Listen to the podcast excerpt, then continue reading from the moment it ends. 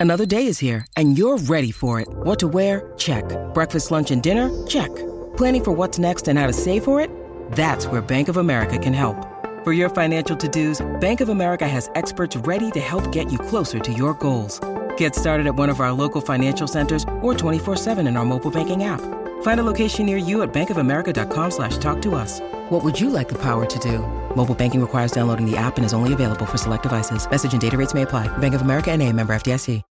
When you need mealtime inspiration, it's worth shopping Kroger, where you'll find over 30,000 mouthwatering choices that excite your inner foodie. And no matter what tasty choice you make, you'll enjoy our everyday low prices, plus extra ways to save, like digital coupons worth over $600 each week. You can also save up to $1 off per gallon at the pump with fuel points. More savings and more inspiring flavors make shopping Kroger worth it every time. Kroger, fresh for everyone. Fuel restrictions apply.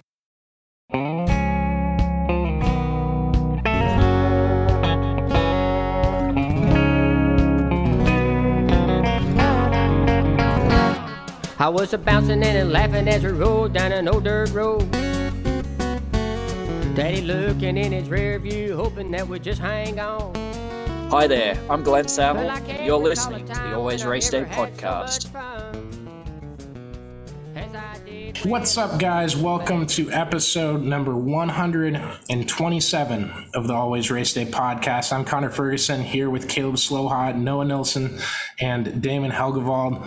Uh, we're about to do a big episode here. We're talking, uh, Damon went to the race at Gateway. He's going to talk about that. We're going to draft our Knoxville uh, World of Outlaws weekend and our Dirt Late Model Dream teams. Um, start kind of a competition contest we're going to have running through the rest of the season here. And then we have two uh, very fun interviews uh, with Carson Macedo and then uh, Xfinity Series team owner Tommy Joe Martins, uh, who went through just a hellacious week um, over the past seven days. So, really loaded episode. Hope you guys appreciate it. Um, we probably have just as much fun giving it to you, but uh, for real, it is very cool to be able to deliver this uh, this week to y'all. Um, and if you ever have a hauler break down on the side of the road, none of the NASCAR teams are going to help you, and NASCAR might not help you either. That's not what happened with Tommy Joe, but if that did happen to you, I think the first call you make has to be the Karl Auto Group. I don't want them showing up with a truck that's been to a dirt track. They're going to show up with one of the cleanest damn trucks that they have on the property. So get out to the Karl Auto Group. Uh, they're our presenting sponsors. We always appreciate uh, them as well. Um, they allow us to do everything we uh, get to do and that are that we're privileged to do on this show. So we're gonna hop right into it today. Um, tons of content in this episode. I really, uh, really think you guys are gonna like it. So, Damon, Gateway.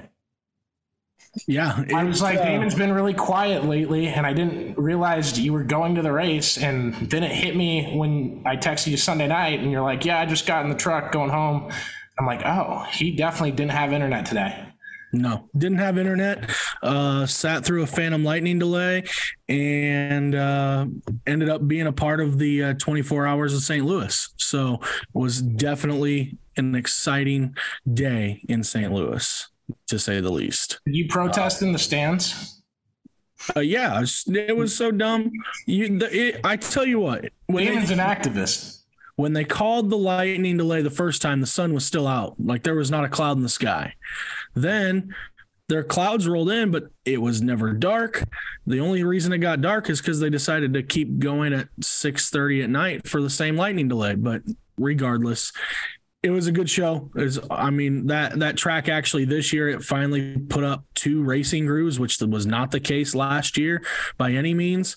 Uh, they actually were able to utilize multiple grooves in the track. We still saw brakes um, fall off cars, which I don't necessarily like to see that by any means, but um, it, it was a good race from being in the stands. There was always something to watch. Someone was making some sort of moves. It's a very uh, run uh, dependent track. So if you don't get a good run, you're going to backslide quite a ways. So definitely fun to uh, to be there. Second year in a row to, to get to go to Gateway, and um, you know it was really cool to see see it night race at the very end. I think that was the big thing for me that really stuck out is just how how neat that looked at night. I've seen night races at Kansas, but that one was a little bit different because you know the, those that race. Uh, I don't know what was so different to me, but it just had a better feel about it at the end of the race.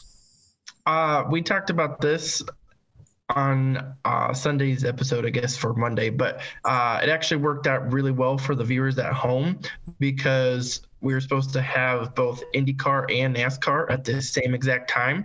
Um, but then IndyCar started and NASCAR delayed and kept delaying and kept delaying. And the Don't remind me.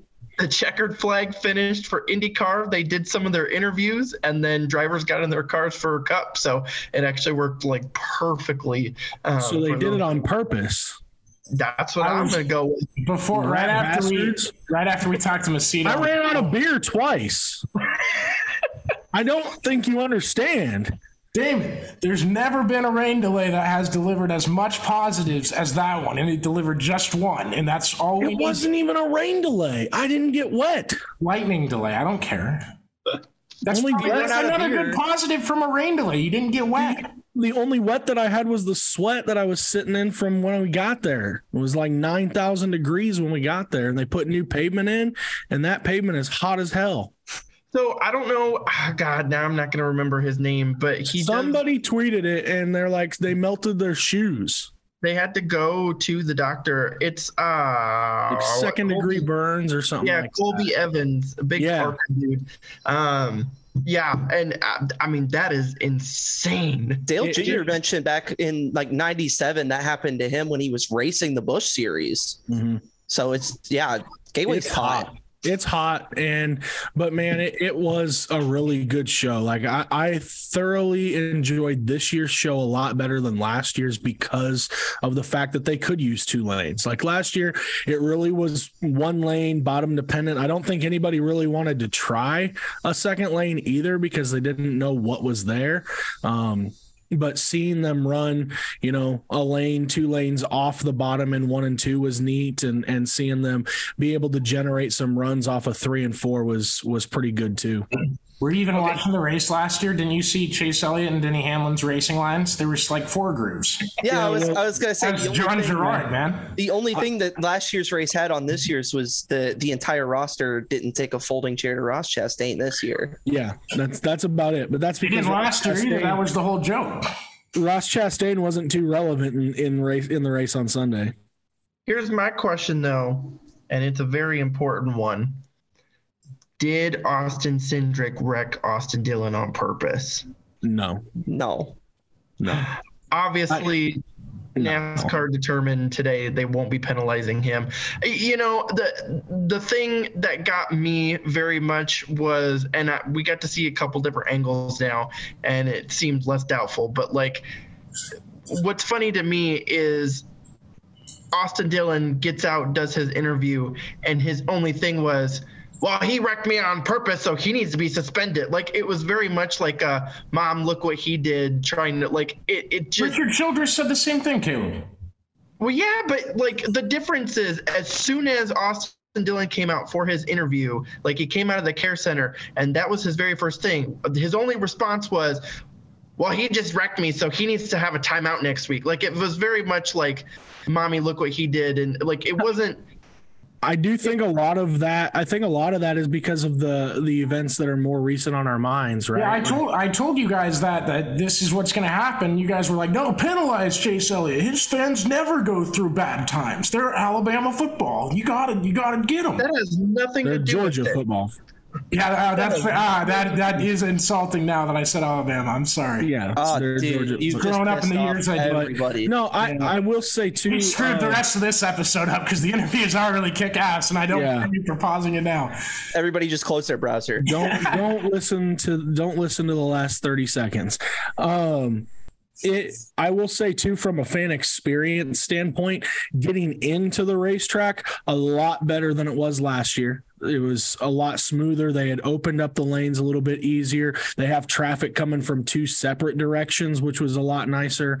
Instead of funneling everybody down to four lanes, they opened up two two sides, two different directions down. So basically had eight lanes. What I will say is leaving, they kind of had some issues getting people out of the parking lot. Um, they they funneled everybody that was in one parking lot down to one gate and then they did that to the other parking lot as well. So it essentially was only one line going out of where they had four coming in. Uh, also the there was i mean beer vendors all over the place. You turn around and there's a beer vendor. You turn around there's a food vendor. Like there was no lines to wait for things. Um, during that race, especially right beforehand. Like when you're walking the the midway area, it was so easy to get around, and and there were, like I said, no lines. Entertainment was awesome. It was great to have the pre race concerts like they did, and uh, Dierks Bentley at the end was was pretty cool as well. That just see that just sounds like a track prime for a lightning delay. The more you say about it, no. But no. every, everything else you said, aside from the lightning delay thing, uh, goes back to my, uh, I guess, hypothesis, hypotheses. I don't know uh, that hypothesis is right. Yeah, that, that NASCAR, when they try something, they might. It might seem like they take a swing and a big whiff, but the second time around, they're going to take a major step forward, whether the first time was a whiff or not. Uh, we've seen it time and time again with all these races. Uh, I don't know if Tommy Joe watched the second Knoxville truck race, but that's okay. We'll agree to disagree in some aspects, but uh, it, it, the second event always kind of ups the ante, um, or at least puts things in the right direction. I, it's great to see that again this weekend. Also, did you see the giant fireball that they put on the back straightaway for the second year in a row? Uh, to be to be honest with you, I was watching the. Uh, it, I, I was up late working Saturday with all the races that were going on, so I was putting releases up till like 5 a.m. So I woke up, I'm like hazy still, and I had the IndyCar broadcast on um, for the first part because I, for whatever reason, I was going to my parents. I'm like, I got this radio broadcast. It's either this or that. Uh, so did they show it? Is what, I don't know if they, they whatever they did. Okay. That, yeah, they showed it. I'm like I'm almost certain that that fireball was hotter this year than it was last year, and I was further away. Like it Dude, was hot. They they did that for Eldora too, at, like at the truck race, and they would do it behind turn three, and you you were so far away, but it was I, mean, it it hurt. Like it, it. It was hot. I think I got second degree burns just from that. Like that was it was hot when that thing went off. And mind you, this is at you know two thirty in the afternoon when it was still ninety three degrees when you're sitting on a ble- on a metal bleacher while you're at it but yeah, boy, um, no, it, it, was a good race. I, I, was happy to be in attendance for it, and um, definitely will will go back. Chris Blair and Curtis Francois, the track owner, uh, they they've done a fantastic job with that facility. Just the different upgrades that they've done, and um, can't can't complain one bit about it. Can we can we get Indianapolis Motor Speedway to just hand over what they do for internet for the 500 to every asphalt and dirt racetrack in the country? And then I, I want a list of the people that refuse to open it because I think I could name some tracks that you'd be like, yeah, they won't. Yeah, they won't. Uh, screw it. On. Hickory Motor Speedway, with how I've seen them handle the Landon Hoffman thing, they probably won't open that. But hand it to hand it to Iowa State uh, football too. Hey, places need to know how to get people in there, you know, with secure internet, especially if you're going to have mobile ticketing. Yeah, it was hot.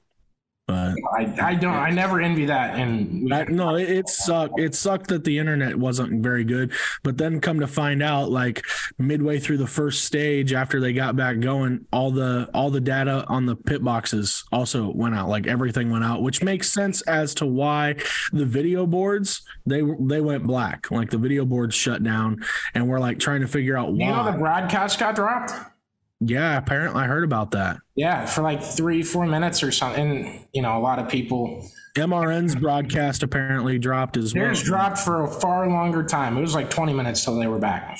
Well, it takes a lot for radio too. That's the worst. They part. were playing. They were playing an old race. I didn't get on there to see what race it was. Hopefully, it wasn't one with current name drivers racing in it. No, they they actually uh, aired an Adam Petty interview. Um, Oh, that's good. What no I one saw on would. Yeah, that's good. Good. I'm sure somebody still probably thought it was from today, but Casey 100%. Atwood and Jeff Green were leading the field to green. Caleb, I, I'd, I'd be shocked. I wouldn't put it past him.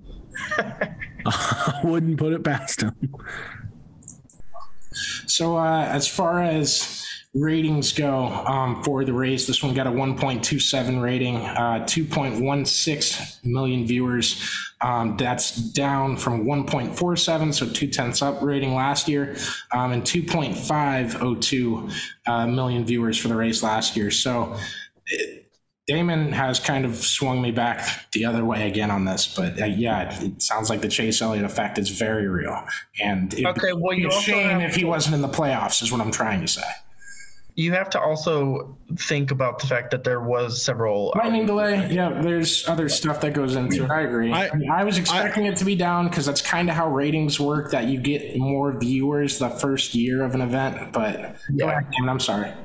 I I told I told Connor this earlier when when we were talking about it is when you look back at the four races that Chase missed at the beginning of the year, all four of those races they were down from the previous year television wise. Every other race has been up from last year. Um, and now this one, obviously the lightning delay does not help by any means. Don't get me wrong, but this the the number went down and it doesn't have Chase Elliott in it. I know it's kind of odd, but it just seems like there is a common denominator amongst the five races that he has not been in this year. Uh, that the TV ratings have gone down with it. I guess Crazy, we'll the, the most popular driver people tune in to watch it. Shocker, right? Yeah. you just wouldn't think that it would make that big of a difference, but they're going to be in real big trouble Well- for Sonoma because you know nobody's watching because the the Pride card is going to be in the field. So the internet. The other, the other thing too that I told Connor about is you got to remember Chase Elliott took over three fan bases, in my opinion. He had his own that he started when he was coming up.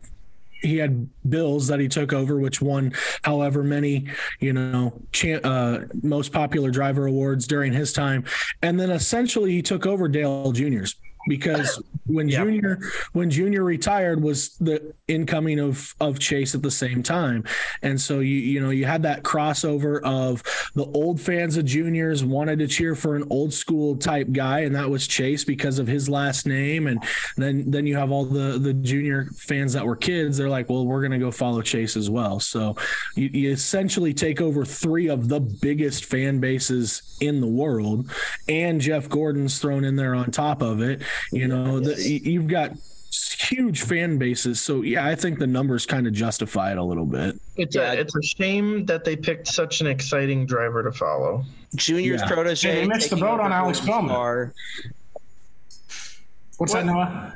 Oh, I was just saying, Junior's protege took over Gordon's car, and so it's Bill's kid. Yeah, it's just a perfect recipe for like the popular driver. Yep. I'd agree with that a lot. Are we? uh Do you guys want to draft? Let's do it. All right, so we did this for the 500, the Coke 600. Um, the comments were really funny on it. I liked it a lot. Every time we do one of these, like people, like, how could you not pick this guy? And then we just feel stupid, and it's really entertaining. Um, we're gonna I don't feel stupid. You do. Usually, it's me. Yes, I'll correct. feel stupid no matter what happens. So let's do it, man. Well, and then I'll pick I'll pick some guy I know because I'm like, yeah, I'm buddies with him. He's gonna do well, and he has the worst race of his life, and then I feel partially responsible. So we're gonna get into that. Um, you guys- Connor, write these down. I'm I'm working. I got I got my notes. I'm writing them down. Do you guys want to do? Uh, so there's two biggest races this weekend, uh, both on dirt. There's probably going to end up being a little more asphalt races. We're going to keep track of them and kind of set it up next year so it's as fair as it can be, and we'll come up with a big punishment for the loser. Uh, but we're gonna do like we're gonna try to do like the biggest race on any given weekend um, on the midweek show and try to do this on a normal basis. Do you guys want to do the Outlaws at Knoxville first or the Dirt Late Model Dream? Let's do the dream, then we can lead into the Macedo with the Knoxville stuff. Beautiful. That's perfect. Um, all right. So, how do what do we want to do for the order? Because we're we're at a competition delay here. Do you, you want me to volunteer to go last, Ian? I'll take I- second. I'll take first if we're just gonna give it out. Well, I was gonna say if we're all in order, I say we just go down the order like one way or another. Of Caleb just volunteered himself to first. no, I said one way or the other. I I- no, volunteered I- myself to first. I have no shame. It's snake draft either way, so yeah, we'll go Noah in the box around. So Damon, Oh. you're I'll take third. Caleb, you're fourth. How many are we picking here? How far down do we want to go? Four? Is that all right? Four for both of them? Four will be fine. Cool. Beautiful. All right, Noah, you're up first, buddy. Okay, so this is for the dream. Yeah. Um, Brandon Overton. Jonathan Davenport. We are wasting little time here. I didn't. Well, he gave me the chance. I wasn't going to Yeah, miss I, out. he's he's defending winner. That's Yeah, fair. That's fair. That's fair. Sorry, I wrote Damon's name is Caleb, so we're really off to a rousing start here. Um, I'm kicking it off with Bobby Pierce. Easy pick. You got to get drunk enough to be a Bobby Pierce fan. Bobby Pierce is cool. You can always drink more beer. So give me Bobby Pierce. Give me Hudson O'Neal. You You get got, two you got picks. two picks in a row, Caleb. Oh, I get two in a row. Oh yeah, that's right because we're doing this. Uh give me Brandon Shepard. Ooh. Dude's just picking a rocket factory over there. I mean, isn't The that chassis design, not like fat. I'm not making fun of those guys not being fast at Eldora. That wasn't what I was doing. Um, we're just going to take the other late model friend of the show um, and take Ricky Weiss. I'm glad you did that because I was going to have to decide. Um, let's go. I'm going to go with another. I guess I'm going to go with another Longhorn. Give me Devin Moran. Give me Chris Madden, Good pick. and then I get another one now, right? Yeah. Okay. Uh, give me Kyle Strickler.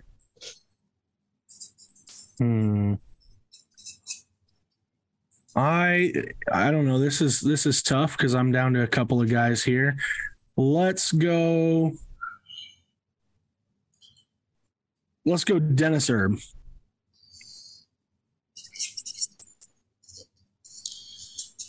You are absolutely correct about this being tough, and I'm having my anxiety about forgetting people because I just did this off my head.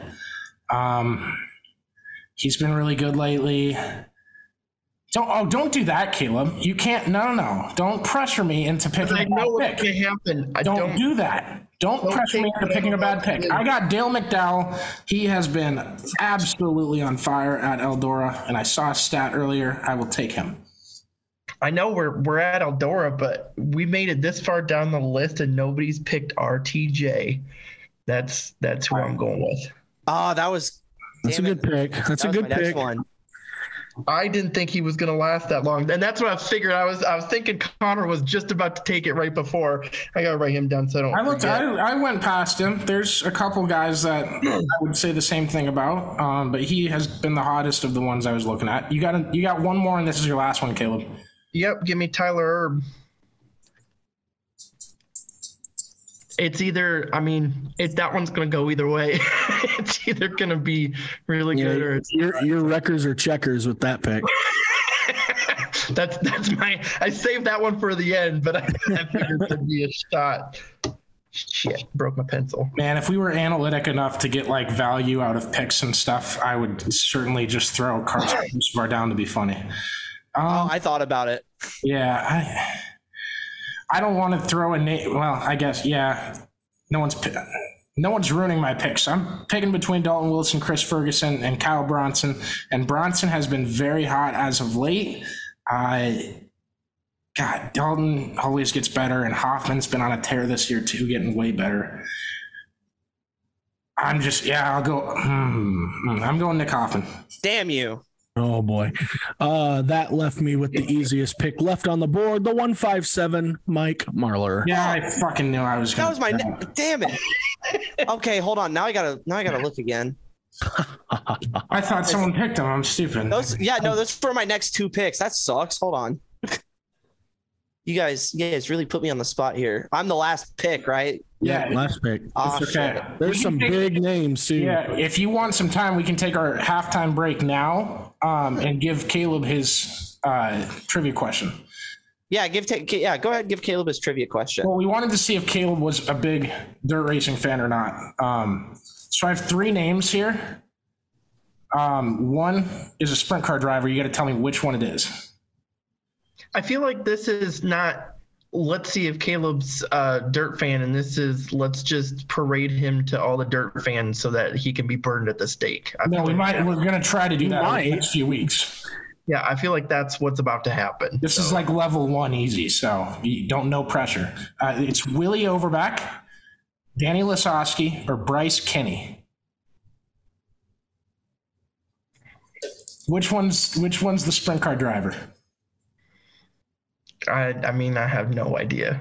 You gotta take a guess. Pick one of the three. Give me the names again. It's Willie Overback, Danny Lasoski, and Bryce Kenny.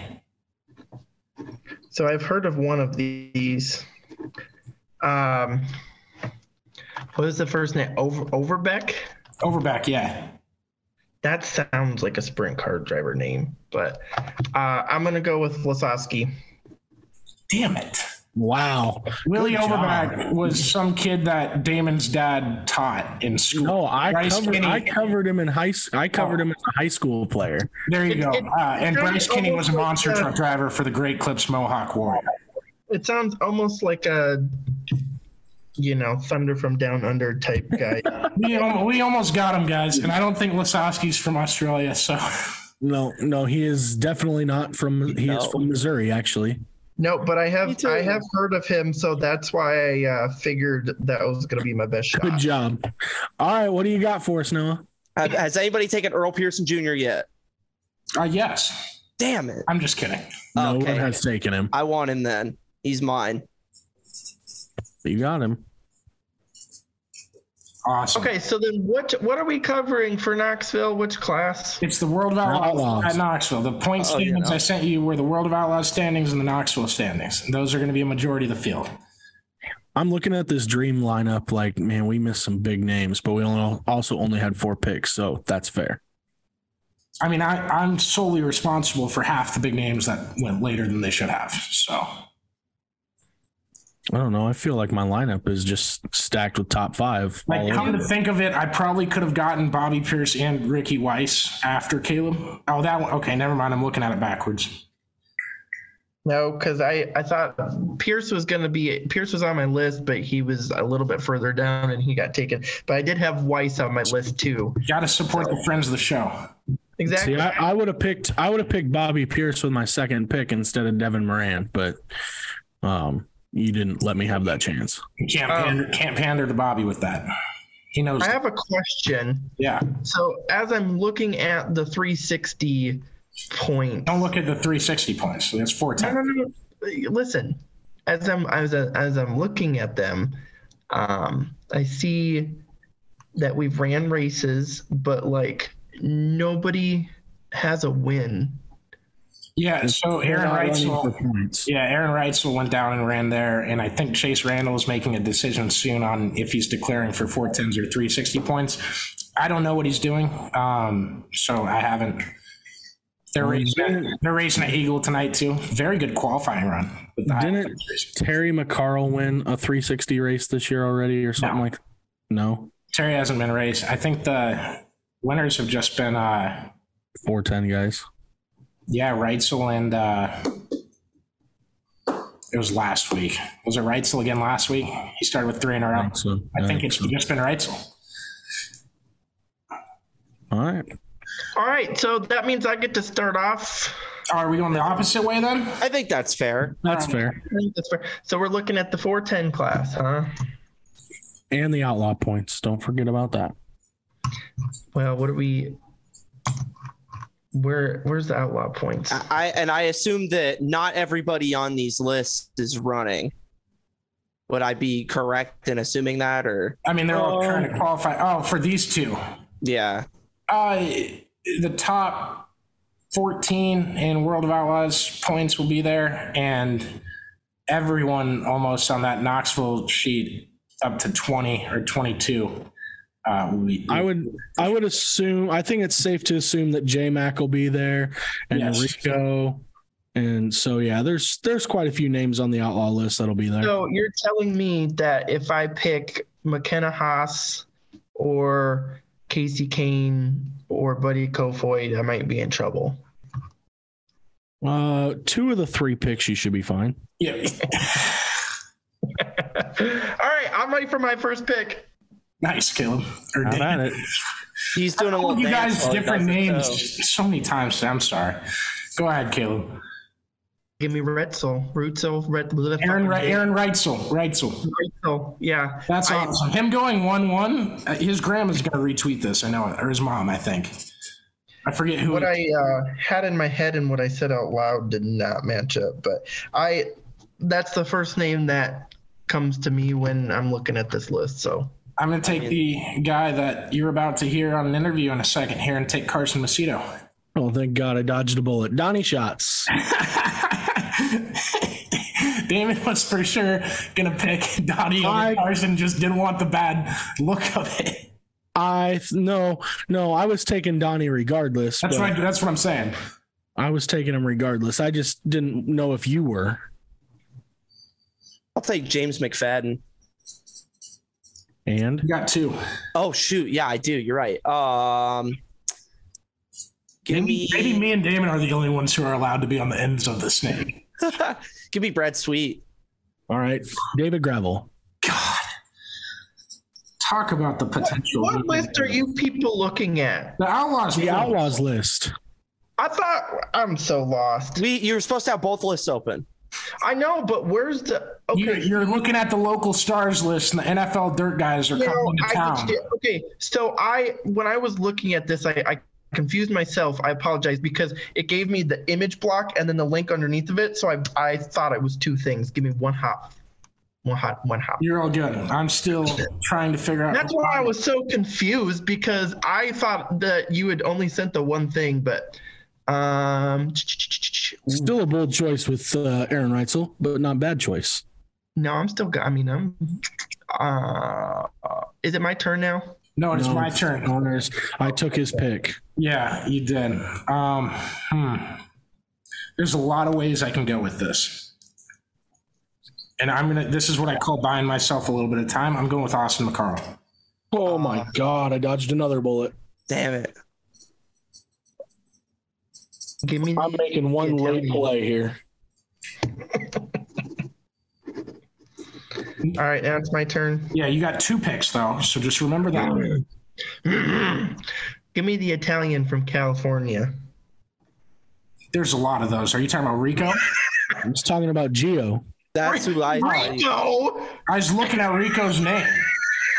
No, he knows Rico. Rico is a former NASCAR driver. He knows him. Yeah. I know, but Italian from California. He should have picked Mike Marlar. He's been really good at the Rico truck at Adro? I took Mike Marlar. I just Yeah. wasn't thinking about Geo. I just I was looking. I'm literally I was looking at a list and going down, and a name popped up, buddy. I also picked I, I picked Aaron because I thought we were starting out with the other one, but like I'm pretty sure I asked You're all in the that- same race. Well, I know, but I when I asked, I thought we were talking about. See, I I- Caleb does things that make me like wonder how much dirt racing he follows, and then he'll pull shit out of his No, ass. And I'm like, this is insane that he knows this, but not this. No, because I literally. I mean that in the nicest way possible. I I thought that I asked, and that's I I thought I was told the opposite of. No, you're so fine. I, Sorry about that. Um. Okay. Hold on. I gotta write down what I picked so that when you guys try to screw me over I, I'm writing it down. I'm writing it down too. You Yeah, got Geo. Reutzel and Geo as your team right now. Who's you got one more pick? Oh yeah, I gotta pick again. Um. Man. I had somebody that I oh. Hold on one second here. I know. God, my boss from work is trying to call me right now. All right. I, I I do love me some pork, so we're gonna go with Brady Bacon. Oh. Get out of here. Close your browser. Log off for me. Is he back this weekend? Damon, Yeah. you know for sure he is coming back. I don't. I haven't seen for sure, but didn't he run last weekend? Yeah, but yeah, and USAC is running Indiana midget week, so I suppose yeah, we can do that. If he doesn't show up, we'll let you pick a We'll let you pick somebody else if he doesn't show up. Okay. Thank God that saying Rico's name there didn't come back to bite me in the ass. I'm taking Rico. Give me Brian Brown. Yeah, that's yeah. Okay. Give me uh, Logan Shoecart. Oh, Schuchart. Schuchart. Thank you. I like shoot better. It sounds cooler. And then That's, that's the one Damon doesn't like. give me uh, Kerry Madsen. Oh, good pick. Good pick. Do we know is Brent Mark showing up? I don't know. I heard it was a lovely weekend for sitting on the porch in Pennsylvania. Okay. I'm just kidding. I'm kidding. No, no, no, no. I'm not gonna take. I- No, If I was I a betting man, I I would bet you he's there. I'm not gonna take that risk. I don't want to. As much as I do You want can to, have a replacement. I can have a replacement. Uh, yeah, yeah, I mean, like you can just text me a replacement. We'll figure it out. And what if I don't see it? I'll text you before the race. I'll be there, so it's not gonna. Oh, I'll tell you before the race. Um, Yeah, we got two hands, two hands on the ground, two boots on the gr- well, four boots on the ground for Knoxville this week with me and Damon. So you guys are in for three. Yeah, I would hope there would be four boots between you guys. hey, you don't know what happened. Connor might have lost a leg. I lost in a bet. When you got Um, hit by that uh, golf cart or whatever. No, I bet a lot of money on the Coca Cola 600 team that we put together in that draft. that came back to bite my ass. So I will pick. Uh, I'll take Sheldon. Damn it, you. Mm, I had to go with a safe play, and Sheldon's not very good at Knoxville, so All right, well, this leaves me just with. I will take Justin Henderson with the recommendation that Caleb takes Tasker Phillips. I'm assuming gravel got taken, right? yeah. yes. I, I suppose he was only taken at the sixth pick, but that was because he took Reutzel first. And I that's not a bad echelon for Reutzel. He's been on nails in Knoxville this I I take gravel with my second pick. Therefore, I made that a strategic play. Oh yeah, it, would be very strategic. I wanted to take Tasker because he's been a lot better this year, but I can't. I can't justify not going with Hendo. I think I'm the only person in the world that calls him that. By the way, so Yep. no. Uh, actually, maybe I should have a dirt. Maybe we should get that on Johnny Gibson's radar. I just don't want like any more nicknames that are like Firecracker Molly or something. Never heard that one. I, before. I don't like the dumb nicknames. That's all I'm saying. Hendo is just Henderson with an O at the end. So so you got Henderson. So what do we got here, Caleb? Yeah, I'm giving Caleb time to think. Hmm, I get you. Yeah, I'm just looking at who else we There's got. some, there's some good ones there.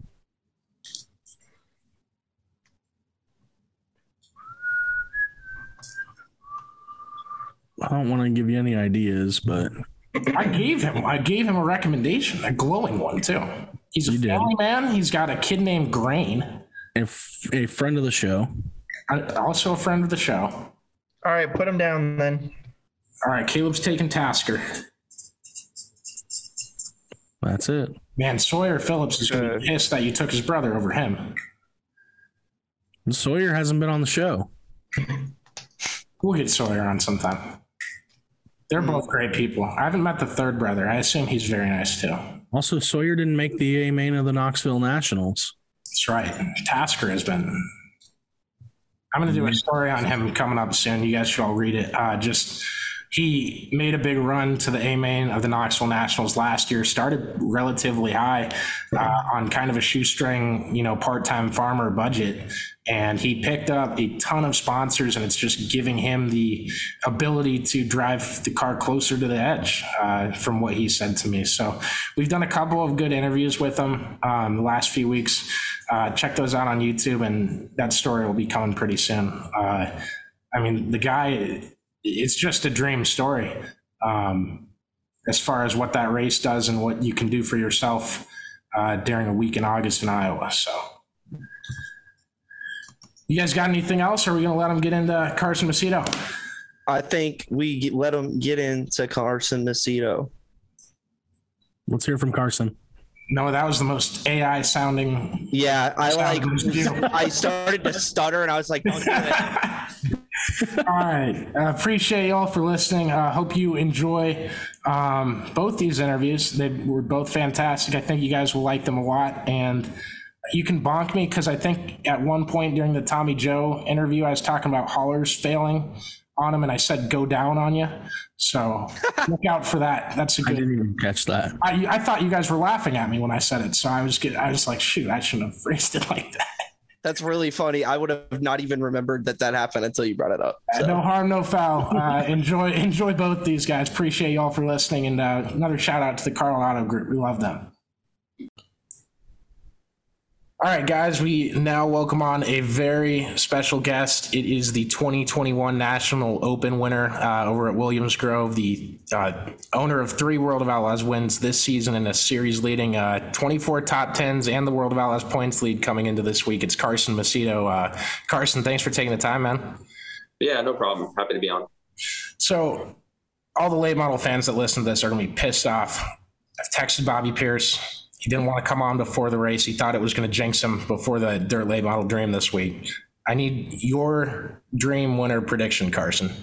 Do you pay attention um, enough to late models to throw one out there? Yeah, I mean it's pretty hard to you know root against Jonathan Davenport at Eldora. He's pretty extraordinary there. I mean he's won how many World 100s, the Eldora Million. He's just you know really decorated. But um, yeah, I don't know like a whole lot of late model guys uh, as far as like on a personal level, but I'd probably say my prediction would probably be Davenport. Uh, I think that Devin Moran is pretty good. Uh, it seems like he has a a pretty good shot. Um, I want to say that what's who's the seventy eight cars? That that's Moran, isn't it?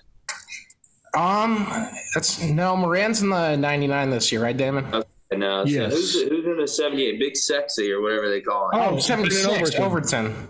Yep. Overton, that's the one I'm talking about. When you get into those numbers that are that big, yeah. you really got to pull because if you're like one off, you're. I mean, yeah. you were throwing my mind. I thought you were going with Ross Bailes, and I was like, I don't know yeah. if I've seen that guy no. win a race in three years. No, Brandon no disrespect, Overton. but he rips at Eldora too. I feel like his stuff's really good at Eldora. Overton, um, that Chris Madden yeah. Uh, I would say probably them three guys seem like they're elite at that place and always seem to run really good. Um, but that's who I meant was Brandon Overton. Yeah. All good. Out of out of all those guys, or out of all the late model guys, which one would you uh, choose to drink some beers with by fire? Um, man, I we're hitting hard questions earlier on this one. Probably Gordy Gundaker. Like I've that, see, he's at the top of my list too. Yeah, Gordy's a good dude. I mean, I haven't really, you know, got to like party a bunch with Gordy, but the little bit amount, the little amount of time that I've spent with him, he's been a really good dude, and uh, you know, always. He's a friend of mine. I just haven't hung out with him a whole lot, like had you know all night benders or anything like that. But seems like a good dude.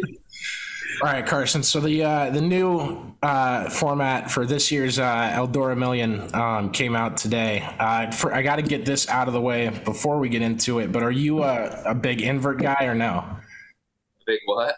Are you a big invert guy? Do you like seeing you know qualify all the time and? Uh, but I but I'm not a you know I'm I do it for a living. So uh, for me, it's just a pain. A lot of the times, I feel like um, you see if you guys catch that invert and end up on the right side of it, but for the most part, you know, it's so tough on the World of Outlaw Tour full time. Uh, we put a massive emphasis on time trials. So, I mean, for us, it, you know, our cars are made to time trial well. We've trained ourselves as drivers to time trial well, and so it's really never any good when we have to penalize the guys that time trial well, in my opinion. But you know, ultimately Eldora is the one putting up the money and they want to put on a show for the fans. So if you're listening at home and you're a little confused, uh, they're basically going to take points from the prelim night. Um, someone's going to spin the the wheel of doom that I wish they'd light on fire at some point uh, in the near future, um, and then the next day that will invert the heats either by eight, nine, or ten. So an extreme invert, no option of zero, uh, kind of stinks. I wanted to ask you, Carson, do you think guys, and it's almost a harder skill to do than trying to qualify fast, but do you think guys are going to try to miss the top spot by so much to get in that invert line and get a better spot in turn? Man, that's so hard to do. Um, I feel like, you know, I feel like that's just tough to do. I, I, I don't know. Maybe. Uh, I've seen guys try to sandbag in the past and they end up missing the invert also, though. You Didn't, know, did so- Sweet do that at Eldora in the last couple years? We, I know Gravel tried that. You know, that I know him in the 41. They gave it a shot. and just they missed it, and then he had to work super hard in the heat. So I just don't know. I mean, I, I mean, we'll have to see when we get there, but that's the toughest part, right? Like I, I've said this for a long time. I think that you know, so many people compare the Kings Royal to the Knoxville Nationals, and in my opinion, it's just not even in the same zip code. Um, you know, the Knoxville Nationals pays extremely well throughout the entire field. Um, it's just a, I mean, it's 10 grand to start. Yeah, it doesn't pay 175 to win. It pays, or I think now it does pay 175 to win. So, um, you know, you can kind of, I shouldn't say luck into it, but you can definitely have luck go your way and give you a really good shot at winning the Kings Royal. Where the Knoxville Nationals, nobody lucks into the Knoxville Nationals. You got to be good all week. You got to perform at your best all week long. You got to put in a good prelim night. You got to run a 50 lap feature at Knoxville, which nobody wins that by luck. Um, so I don't know. I mean, I just think that the Eldora Millions, it sounds like it's going to be a little bit of the same. Um, and I think maybe that's how they get more guys to show up. Uh, you know, giving them the harder, I, I, guess inverts just make it tougher on the guys that are fast. So, um, yeah, that's my opinion. Do you think that do you think that going to Eldora where generally the racing for the most part's pretty good? I mean, you guys can can utilize multiple lanes for the most part. Do you think that that's going to help with the invert if you get stuck uh, being in that 8 9 10 spot? Yeah, I do think that. I do think that it'll help. But I man, you see a lot of the times the feature races are really racy at Eldora. Mm-hmm. Um, for us and the wing sprint car stuff, I mean, it's tough. You know, the heat races, you see it at, I guess, at the Kings Royal. You know, they try and prep the track a little bit on the slicker side so that we don't have, you know, so we have a racy heat race, which maybe sure. they'll do that too. Um, you know, I feel like they always seem to put it together and make it a really good show, no matter what. So I think the fans are in for a treat. They're putting up a million bucks, and you know, we can have our opinions all day, but we're not putting our money where our mouth is. You know, they are, and ultimately, we're all going to show up and we're going to try and run for that big prize. Um, and and you know, we're all extremely excited about. I know for for myself and for JJR and Philip and Clyde, Nate, and our family. I mean, everybody is is pumped. So um, it should be a great show.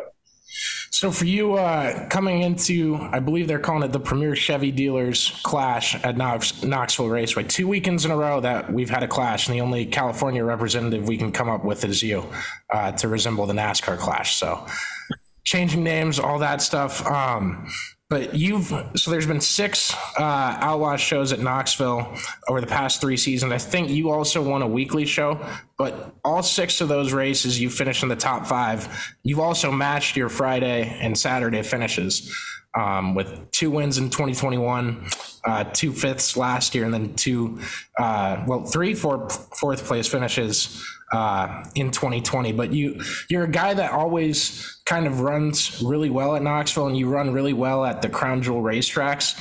Um, and a lot, you know, obviously that gets the hype up for you and your team going into those races, but there's kind of a different luck level and skill level that comes into those weekends um, as opposed to this what do you I, you can call a warm up weekend I guess but what what are your thoughts and goals going into this weekend's racing in Knoxville?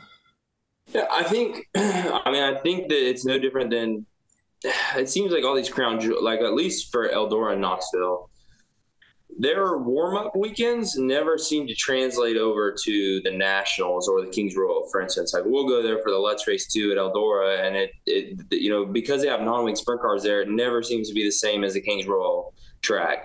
Uh, and I think Knoxville is very similar. You know, I feel like for whatever reason, um, I think maybe because we have so many cars, like the 360s are there as well, or I'm not 100% sure why, but it always seems like the track is a little bit different for these races, these this you know two race deal than it is at the Nationals. But you know, in the past, it seems like I've you know, especially JJR and the 41 team, they've been able to you know pivot at both scenarios. It seems like our car's been very good, whether it be those two races or whether it be the Nationals. I just feel like the Nationals usually slows down a little bit more. Track doesn't have quite as much meat on the bottom and you typically see a lot, you know, slicker surface, uh, at, you know, come August. So I'm feeling pretty confident. I love Knoxville. I mean, it's probably my favorite track, one of my favorite tracks. I know it's one of Phillips' favorite tracks. I know he's super excited to get over there, and um, we're looking forward to it, man. We're we we love Knoxville. We love being there. We love you know Dingus.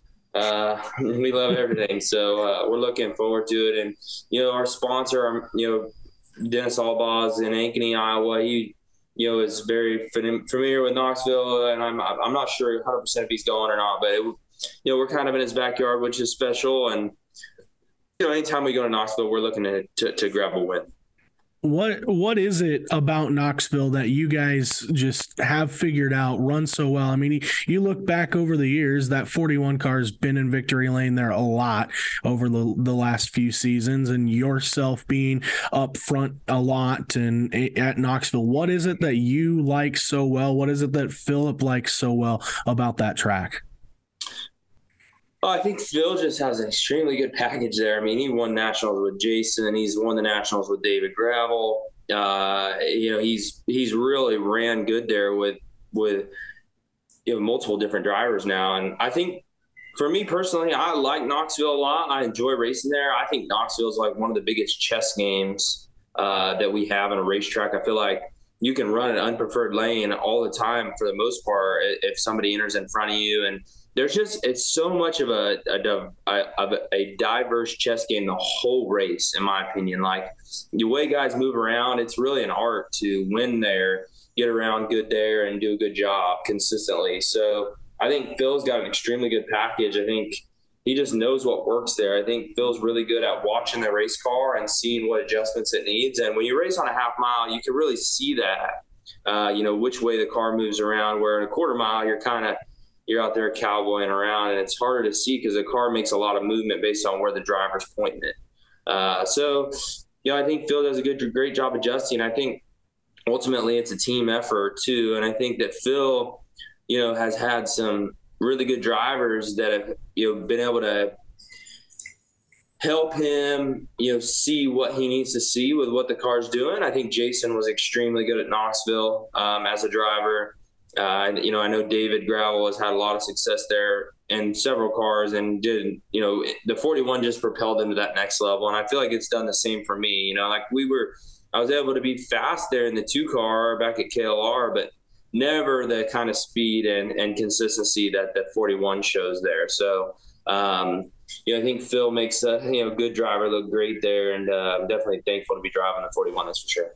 I alluded to. Oh, go ahead, Damon. You're good.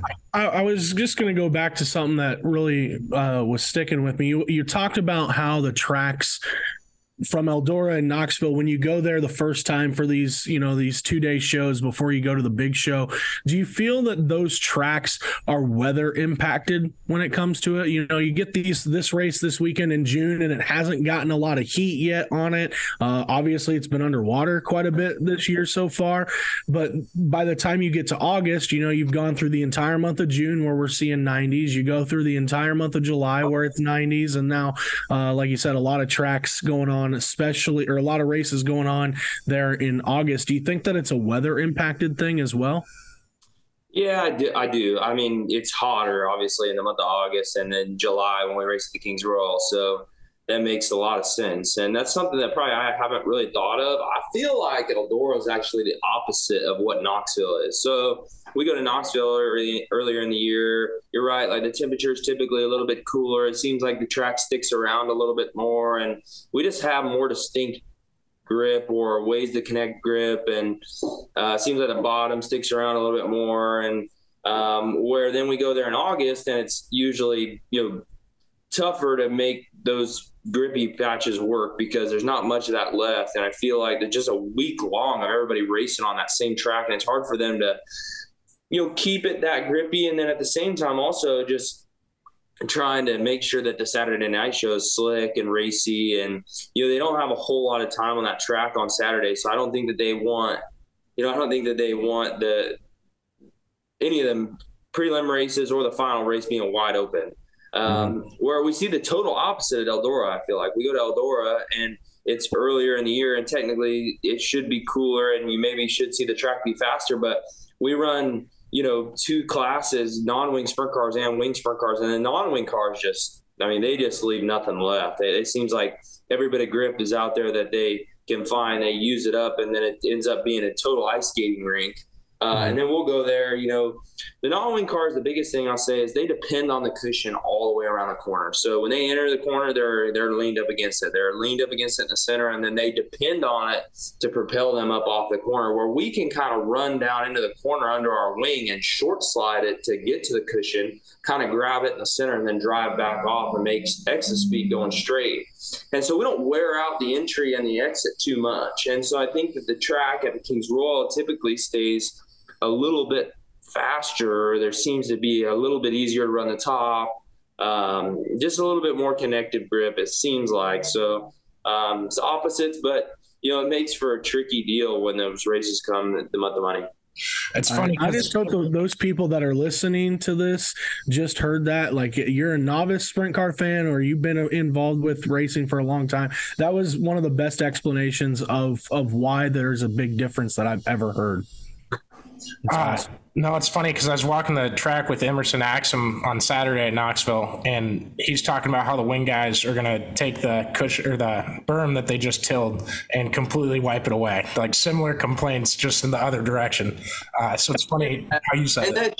Well, and, and so are you talking about the cushion or the berm? No, the berm. I just misspoke. Yeah, so obviously they're different things. I was just saying it's totally, funny. Yeah, it's a, it's a totally different deal. Like at Knoxville, the wing guys are going to wear the bottom out, where the non-wing guys really can't. You know, be, it, it's just so much harder for them to get their car turned.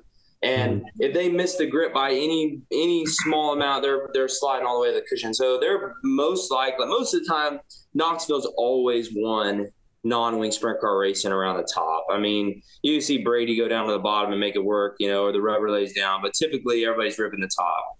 Where wing sprint car racing is different. We can run in there under our wing and run the bottom. Uh, and stick it a lot easier than them guys can in the non-wing sprint cars at Knox. So it's just so flat. You know, they need banking in order to to kind of run anywhere, I think, or a mm-hmm. cushion. Like. Absolutely. Have you uh, have you and Philip kind of looked at uh, the tracks that have rubbered up a little bit in recent weeks in the Midwest? I know we had that weekend with Jackson, uh, Knoxville, and then Huset's on that Monday race, and it, I've heard a lot of different reasonings. I feel like you'd be a guy that might know why some of these tracks are rubbering up between the new tires. Is it the really dry weather we're having uh, around here? What do you, what do you guys, I guess, think is the answer to that? Yeah, what's crazy is I actually think that the opposite is happening with the new tires. I mean, I think that the new tires will probably promote less rubber because you know they're harder compound. Mm-hmm. Ultimately, mm-hmm. they're not. They seem to be out of the racetrack more to me than than the old tires, where our left rears are smashing through. So you know, again, it puts you out of the track, and we've had to manipulate our cars. I feel like to get them back in the track, and I just think that yeah, I don't really know. I mean, I, I guess uh, you're saying maybe Knoxville and Huset's. Is that mostly what you're talking about? Yeah, uh, my buddy actually, he's uh, Knoxville Mott's on Twitter, but he sent it to me. Um, he said Jackson on that Friday, Saturday last week at Knoxville, uh, the second of the back, the Memorial Day Houston show, I guess. Uh, Tri State on that Wednesday with High Limit. Uh, and then River Cities in Dodge County last Friday, uh, and the non-wing race at the end um, Saturday at Knoxville.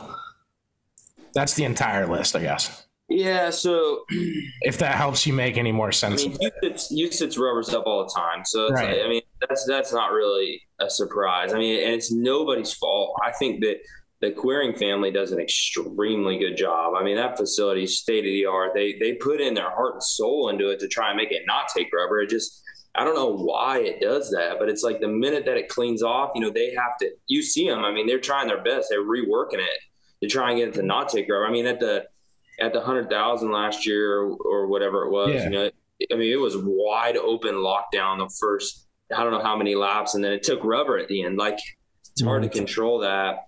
Um, Jackson's kind of the same, really. Like unless Jackson has grip on the bottom to throw dirty track across the racetrack and dirty it up, it's almost a guarantee that it's going to take rubber the minute it gets clean.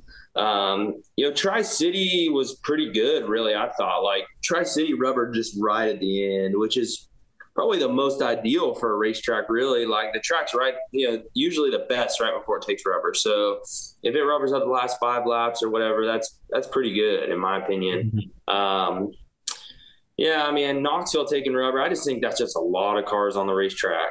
Um, you know, if I remember right, I think they had three of fives, four tens, and non-wing sprint cars.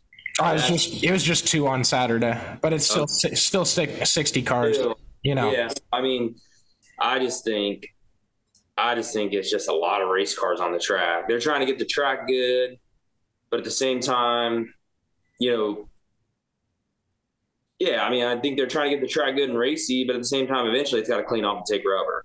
yeah. Uh, and I mean, in the same time too, we could have two weekends with no issue, even two races this weekend with no issues, and just go around and be like, I guess it was nothing. Yeah, it would blow me away if it took rubber this weekend.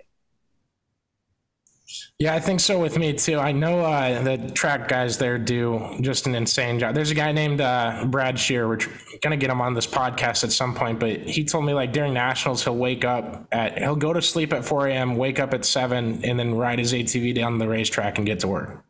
Every Yeah, crazy. Crazy. Damon, you got anything else? I mean, I guess when when you go into this weekend, you're riding the momentum you have been with the point standings and everything on that front. When when does it? Because this is a, a debate Connor always has with all these, all these people. Is is outlaw points it's too hard to, to determine early in the year? You're racing for points. When do you start really paying attention to where you're at in the standings? Oh, I mean, Volusia in February. Every race. Thank you, Carson. I appreciate it. Yeah. Volusia, Volusia in February. I mean, every race matters. When you look at the World of Outlaw points at the end of the year, there's, you know, it usually comes down to like two, three races. I mean, I know for me last year, I, racers got sh- short memories and they remember everything uh, that's, you know, bad. And the short memory is usually the good time. So, you know, I remember last year we didn't have an engine run at Sharon. We had some issues with just, I mean, nobody's fault. Um, we were light at the scales at the Grove. I wrecked at Cedar Lake uh, and I wrecked at the Grove. So, you know, those four nights basically they, they kept us from winning the championship. So, Say that was a short memory that you had. yeah, well, the good times, the good times, right? Like the, when you when you when you're running good, you forget about those nights. It's the ones that you, you look back and you're like, man, I wish we would have done that different. And um, ultimately, that's what you do when you're you know when you're running against Brad and David and Donnie and these guys. I mean, they just don't make very many mistakes, but. Now, okay, so I, th- we start. You know, you have to begin with the end in mind, and it's important to think about those things at the beginning of the year. There's no doubt, and every race matters. So you got to start thinking about it at the beginning of the year. You got to race your year to win a championship, or you're never going to win one.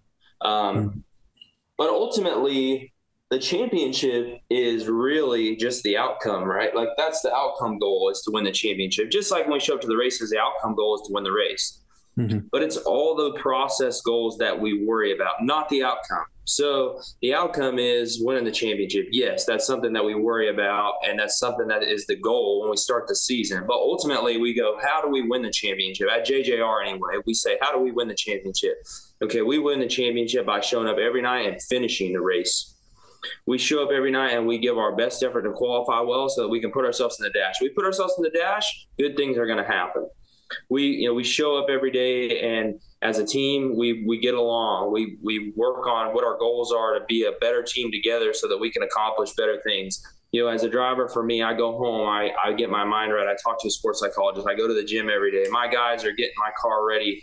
They're not missing a beat. They're they're making sure every bolt's tight. They're making sure that our engines are running good. They're making sure that everything's right. Those are the process goals that win a championship. And so when we show up in volusia yes that is our goal. But what we're worried about is not the end goal. We're worried about the process and making sure that those things are done so that at the end of the year, we can look at those points and say, okay, well, where do we shake out? We did the process right.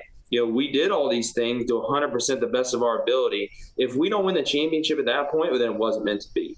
Mm-hmm. So um, that's the way we approach it. And, uh, you know, we're looking forward to, you know, continuing those process goals. I know for me, I'm, I'm probably more dedicated and more, uh, you know, physically focused, mentally focused than I've ever been. And, uh, you know, we're just going to keep punching forward. And, you know, ultimately at the end of the day, it's like, it's like when I, I remember one of my first opportunities, I felt like on the big stage when I went and ran the 41 at Knoxville, you know, I, I said, I'm going to show up there. I'm going to give it my best effort. I'm going to give it my best shot. And if I suck, well, then that's how, that's how it was meant to be.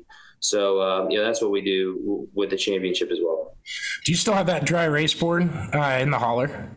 Yeah, that was written on it. I mean, we never really edited it because it was sort of just a cool thing, and, and you know, it's it's that's what JJR is all about. I feel like the process was started a long time ago, and we're just kind of continuing that on. So it's good. It's good. Absolutely. And then you complimented Todd Quering too much on this episode. I was going to see how the rivalry with David Gravel's going and if we could get like a fake fight set up or anything like that.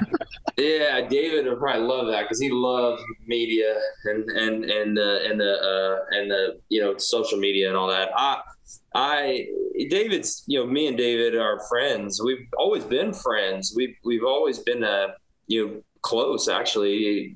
Hung out. I mean he comes to california my cousin now basically married in cousin drew warner is you know just married my cousin marissa Vicino, and you know we've always been friends. They, he'll go stay over there with them. And uh, but uh, yeah it was a weird you know i i i felt like i went online and tried to you know dissolve the situation. Me and gravel had spoke at the racetrack. You know i tried to to apologize there online, and you know his family was super upset, and uh, you know, yeah. But no, I mean t- t- Todd, you know, he was at the races last weekend, said hello to me. We, I think he's a great guy. I think a lot of the two team, I've got nothing but respect for him, and um, the last thing I want to do is wear him out trying to race for a championship. I wouldn't want him to do that to me. So, uh, you know, I felt bad about it, and we just got to move on and, and keep keep doing our jobs.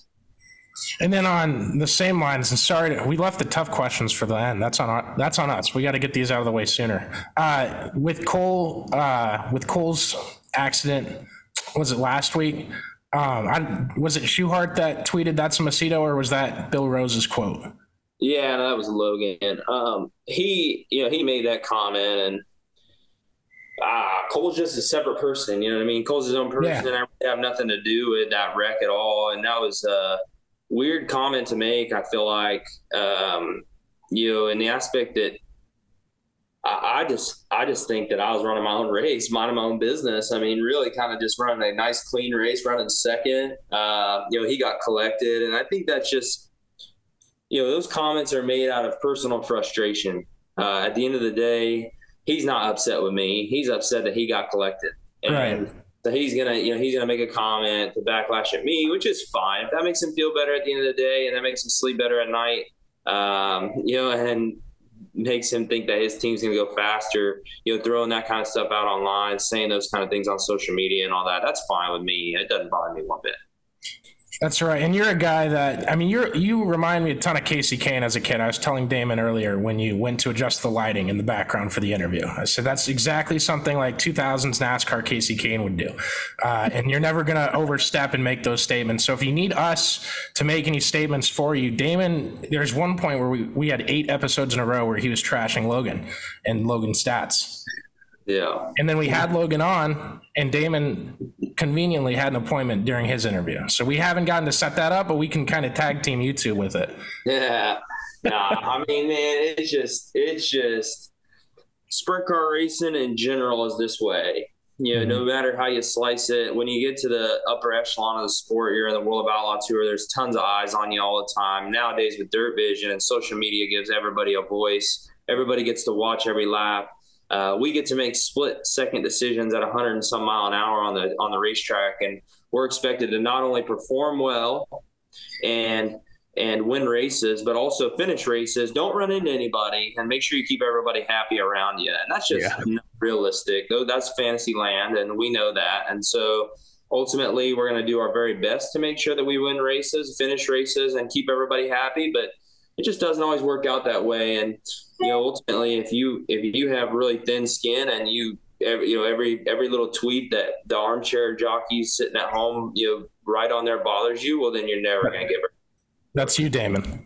So okay, all right. I don't really, I don't really worry too much about it. It's not, it's not even necessarily that. It's, it's ultimately, it's just, it's just a tough sport, and uh, you know, you're expected to perform, but you know, it's, it's. I've always said like sprint car racing is the toughest sport because there's a, just a super fine line between hero and idiot. Mm-hmm. You know, you're it's three wide. You go to the outside, you sweep around two guys, you win the race, and you know he's the best we've ever seen. He's unbelievable. And then that you move, run that same move next week, and you you know go to fill the hole. The, the hole closes up, and you wreck everything, and you destroy you know ninety thousand dollars worth of stuff. And then they're what an idiot. We would never hire him, clown. you know, so it's a tough deal. All right, and then uh, last thing for me is what what is one thing Carson Macedo has to do to win the World of Outlaws championship this year? Oh, just stay focused. I mean, ultimately, like I said, just process goals. There's, there's, it's a process, and um, that's what we're going to keep continue to do is just stick the process. Damon, you got anything else? I'm good. This has been this has been good, and certainly looking forward to seeing what you got this weekend. Awesome. Yeah, thanks for having me on, guys. I appreciate it. Of course. Thanks, Carson. Appreciate you. Right on. Take it easy. See you. All right, guys, we are now joined by a very special guest. Uh, once went back to back 20th best Xfinity racing uh, driver in the NASCAR Xfinity Series. It says that in his Twitter bio, and he's on our podcast this week after basically a weekend of hell, it seemed like, Tommy. Thanks a ton for uh, taking the time to come on our show, our little show over here after the weekend that you guys had at Portland. No problem, guys. Thanks for having me. Anytime. Uh, I, I want to start with an easy question. Just get to know you a little bit. You're you went to Ole Miss, correct? I did. I want to know how much you hate Mississippi State. Uh, gosh, uh, like a one to ten. Yeah, that's like fine. A, or you can talk crap about Dak Prescott for a little bit. It's really. you know what's weird about it is like I really don't hate Dak, but I I tell you that the Mississippi State hate is probably like a oh gosh, probably it's way up there. It's probably like a nine out of ten. I love it. I love it. Uh, we uh, we're big into college football in Iowa, so Iowa Iowa State gets a lot of the same vibes to me. I guess uh, on a smaller scale than Ole Miss Miss State. Yeah, I would tell you that the the lead up to that game is about as nasty as it's going to get. So uh, that week is a you know the thing is is like anytime we're talking about college football it stinks because i mean i would go to so many games you know when i was there or kind of around in the area even close to living in oxford. I mean i basically took the the seven year path to getting a degree. So i took my time uh, because i was racing at the time kind of going back and forth. And uh, even when i was living in nashville after college i mean i would still go back to so many games but now you know, with with being in in the Xfinity series and being uh, in the Truck series and racing so much, I mean, during college football season is just extended racing season, so I just don't be. I'm not able to get to as many games as I'd really like to get to. I mean, Ole Miss has been so cool; they've reached out and uh, extended an invite to games and, and wanted me to go to games, and, and I just can't. I can't make the time to get there. It seems like. Would you ever uh, drive an Xfinity car out of the tunnel and lead the football team on the field if logistics worked out? Well, we talked about it. We talked about doing it, and we just the problem is I, I kept I keep driving for small teams or owning small teams. it's just hard for us to spare a car. Yeah, so uh, this weekend I, we got to push for that. We're going to campaign for that. We're going to do what we can. I don't know if we'll make it happen uh, on our end, uh, but we'll, we'll certainly try to help you take credit if it ever does happen for you. But you guys went out to Portland and you have one hauler that breaks down in St. Louis, you have another that breaks down in Kansas City. And I got to imagine for you, just in those moments, uh, and you kind of pointed out, you know, your logistics and organizing and, you know, not being really prepared for two haulers to go down on you. But what, what do you, what was going through your head when all those issues were piling up? I mean, it's just a very helpless feeling. Uh, we constantly work on deadlines, right? Uh, every weekend is a deadline for sponsors, drivers, uh, all the people that are are basically paying our race team and funding us to go racing. So when you have breakdowns like we did, uh, immediately your concern turns to: Are we going to be able to meet a deadline? And and what are the solutions to to getting our stuff there? It, and it's a very helpless feeling uh, to know that your stuff is just sitting on the side of the road and it's up to you to come up with a plan of how to how to fix it. Um, and that was it. I mean, that, that was probably the most challenging week that I've ever had as a, as a team owner or really just involved in racing at all. Um, you know, it, luckily enough, when I was just driving for Carl Long or BJ McLeod or any of the teams that I drove for, if, if those things ever happened, I promise they never got, they never got to me. So really living through it this week, uh, was really, really tough. And I just can't thank everybody enough for all the help that I got from uh, all the people really close to the race team that that I reach out to in these kind of times, and um, and also our hauler drivers for just being absolute troopers and and managing all this. I mean, we we literally got a guy out to uh, to Portland and then basically flew him back to St. Louis to then pick up another trailer and then drive back by himself. I mean, now that is the ultimate trooper move right there. He didn't even get to enjoy the race in Portland. He was busy driving a truck from uh, from Sonoma or from St. Louis to Sonoma. So I mean, that's that's being pretty dedicated. So I mean, I've, I've seen how everybody responds in kind of in crisis uh, here in the team, and uh, all the drivers, all the sponsors were so uh, really so understanding. And it really just has taught me a lot about crisis management because I could tell you last Wednesday was probably that was probably the darkest day. Um, and then on Thursday, you're kind of coming up with solutions. And and by the time we got to Friday, even though the the haulers were very late getting there, NASCAR was so understanding of uh, of our issues and and even helped out when the second truck broke down in Oregon. They actually helped out, coordinated with the track for me to be able to get a truck out there to kind of finish pulling our trailer the rest of the way. So even through all of it, I feel like everybody worked together really well and um, just really, really glad, really glad it's over. Now we're in the solutions phase and, and how to make things better. I suppose it, you know, was magnified too by the fact that you guys were delayed the previous week. So you, you know, were essentially behind a day too than what you would normally be. Right. I mean that that Tuesday start compared to what was really going to be a Monday morning start from us. I mean, it basically cost you 24 hours, right? Which, when you look at us showing up, what was essentially six hours late. I mean, that that winds up being a pretty big difference because even through all the trouble there, we probably still would have made it on time if we weren't delayed. But at the same time, that's something that everybody kind of had to fight through, um, including the NASCAR haulers and everything like that. So when I look at you know what we can do better, obviously um, we've looked at a lot of options now, and and clearly um, we need to have better backup plans. And it's it's something this is teaching me, you know, as a guy that's running a team really for the for the second year. I mean, Martins Motorsports was my team. And I would tell you that I made a lot of decisions involved in those two years there at Martins Motorsports, and even the times when we were in the Truck Series and everything else. But uh, really here at Alpha Prime, I mean, I'm running all the day to day operations more so than I ever did. So I'm, I'm kind of learning here. This is really my second year of doing it. Uh, definitely the first year of doing it with two trucks on the road ever in my life. So I'm, I'm learning a lot about the scale and, and some of the contingency plans we need to have.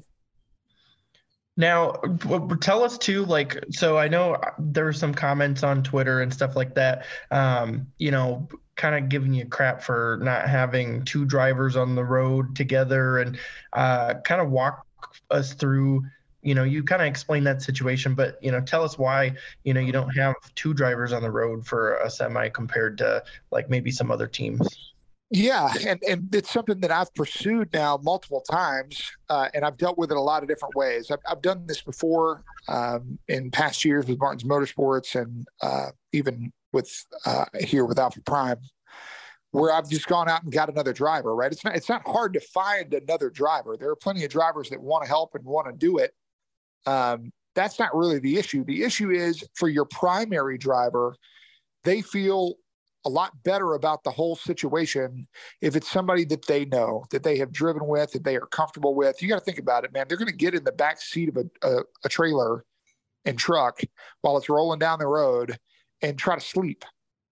And if they don't know, it's a stranger, right? And that's kind of a weird thing uh, to ask somebody to do. And, and they're not super comfortable doing it. And I've done it, but it's not really a great situation. Um, so I think the chemistry there is is an important thing. And I had both of our truck drivers tell me that they would rather just do it solo. They they asked the people that they knew that they were comfortable with. Nobody was available. They felt like leaving even on Tuesday, uh, if we were able to stick out and, and not really have major issues, which we wound up having major issues, that they felt mm-hmm. like they would be able to make it no problem. And, and really, they, they really weren't that far off. Uh, if you think about it. Uh, ultimately, I mean, we missed the deadline by basically six hours, and we had, without a doubt, about 20 hours worth of issues. So, uh, I see that comment, and obviously, I think it's coming from a place of a little bit of ignorance because I'm dealing in the the day to day of it, and I understand what these guys are telling me that they need. So, obviously it's not me cutting corners. It's not about trying to save money because I mean, good grief, I wound up spending the money anyway. It's not about that. It's just about what are these drivers comfortable with? And in both cases, I had guys that, that were really more comfortable doing it solo. So uh, I know obviously it's well documented kind of for for most of us and and a lot of our our listeners and and people that are going to tune into this, but kind of explain you know what went down for you guys, what happened, what you found out since then as well a little bit. Yeah. So what essentially wound up happening is uh, both the trailers left uh, Tuesday morning. Uh, one of them had issues with some tires uh, early Wednesday morning uh, and really through that that Tuesday night. Um, got those handled. Had another truck, uh, basically the other truck had a uh, problem with the engine early Wednesday morning. Uh, this is all like over the course of the night. I was getting these phone calls, so that was wasn't a lot of fun. By the way, I tell all my truck drivers just to preface all this story. I tell my truck drivers, if everything's good, do not call me. So, so you knew you knew the second call, you got a phone call, yeah. Yeah. So as soon as I get a phone call at two o'clock in the morning, I already know something is horribly wrong. Um, and they must be stuck on the side of the road somewhere. So I had one trailer uh, or one hauler call me and say, okay, we had tire blowout, fixing that. All right. And then I had the other hauler call me and tell me, well, I'm having a little trouble with the DEF system in the truck. Um, but it seems like I can clear it out. It's okay. Okay. And then they both get going. The other trailer has another blowout shortly after that. And they realize that the problem is with the airbags. And they had blown an airbag out and they were sitting there waiting for uh, service for a little while. The other one winds up having more trouble with the engine and the DEF system and winds up getting stuck uh, in St. Louis, uh, which was kind of the closest place they could kind of get to uh, with the with the problem they were having, and then they were kind of sitting around, really waiting for a diagnostic, pretty much all day on Wednesday. We we were trying to figure out could we fix this and get going again, or did we need to come up with a with really a what was a major backup plan, right? And then the other trailer uh, kind of got patched up, tried to go down the road a little bit more. It was all the way to Kansas City, uh, and eventually the airbags uh, were just not working. Which, for all the listeners, airbags basically lift the trailer up to where it's not riding so low on the tires and what was causing the blowout. So couldn't really get it fixed. So basically, I had a trailer out of commission and I had a truck out of commission. Uh, I decided at the time the move was to send the working truck back to St. Louis, which was about four hours back the other way, uh, to pick up the trailer that was working, and then we would just make up a plan to figure out the rest of it. And uh, the rest of the plan involved sending a a smaller trailer, what would really be considered kind of a late model trailer. It was a, a 48 foot trailer uh, from our shop with a dually pulling it to grab most of the stuff out of the trailer that was broken down and continue all the way uh, to Portland. So that's essentially what wound up happening. Is we had a trailer that was stuck in Kansas City, we had a truck that was stuck in St. Louis, and it was us trying to figure out how to get everything up there. And then eventually, as the truck that was working uh, with the trailer that was working got to Portland, the truck broke down uh, in Oregon. So then we had to send a truck from the from the Portland Raceway to try to pick up the trailer and bring it the last two hours uh, to get it there. And then uh, we still have the truck trapped up there. Uh, we have now got a rental truck that has got our stuff over to Sonoma with the other trailer. So I now have three trailers in Sonoma, and now our plan is figuring out how to get everything back. Yeah, uh, Tommy. Obviously, like just a lot of moving parts to that, and I know NASCAR takes a lot of heat for some of the decisions or penalties or you know whatever they seem to do. I wanted to know how much of a help were they uh, over the course of the past seven days. Oh, extremely understanding. Uh, Jason Brownlow and Wayne Auton. Wayne Auton is the series director. Jason Brownlow, assistant series director. They were both extremely helpful and understanding of all the problems we had. We were in communication with them pretty much the whole time.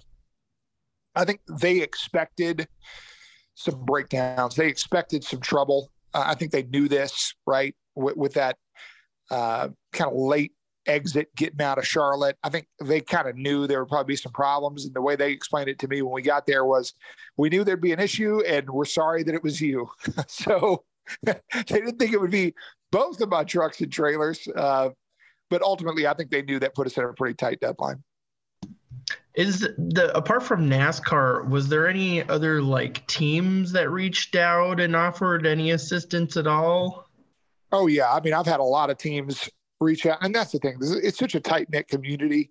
Uh, it's a small group around in the NASCAR world, and we had a lot of people kind of offering to help, but it was about what made sense. And, and if all the help was coming from Charlotte, that really wasn't a lot of help at the time. So we were trying to come up with other plans and the other people that we knew. And I mean, I, I have never used my phone as much as I have used it in the last uh, week of my life. It has rang off the hook. So, I mean, there's been so many people that have offered help, but it was really more about, you know, what, what made sense. If I borrowed somebody's truck, when was it coming back? How many miles was I really going to put on it?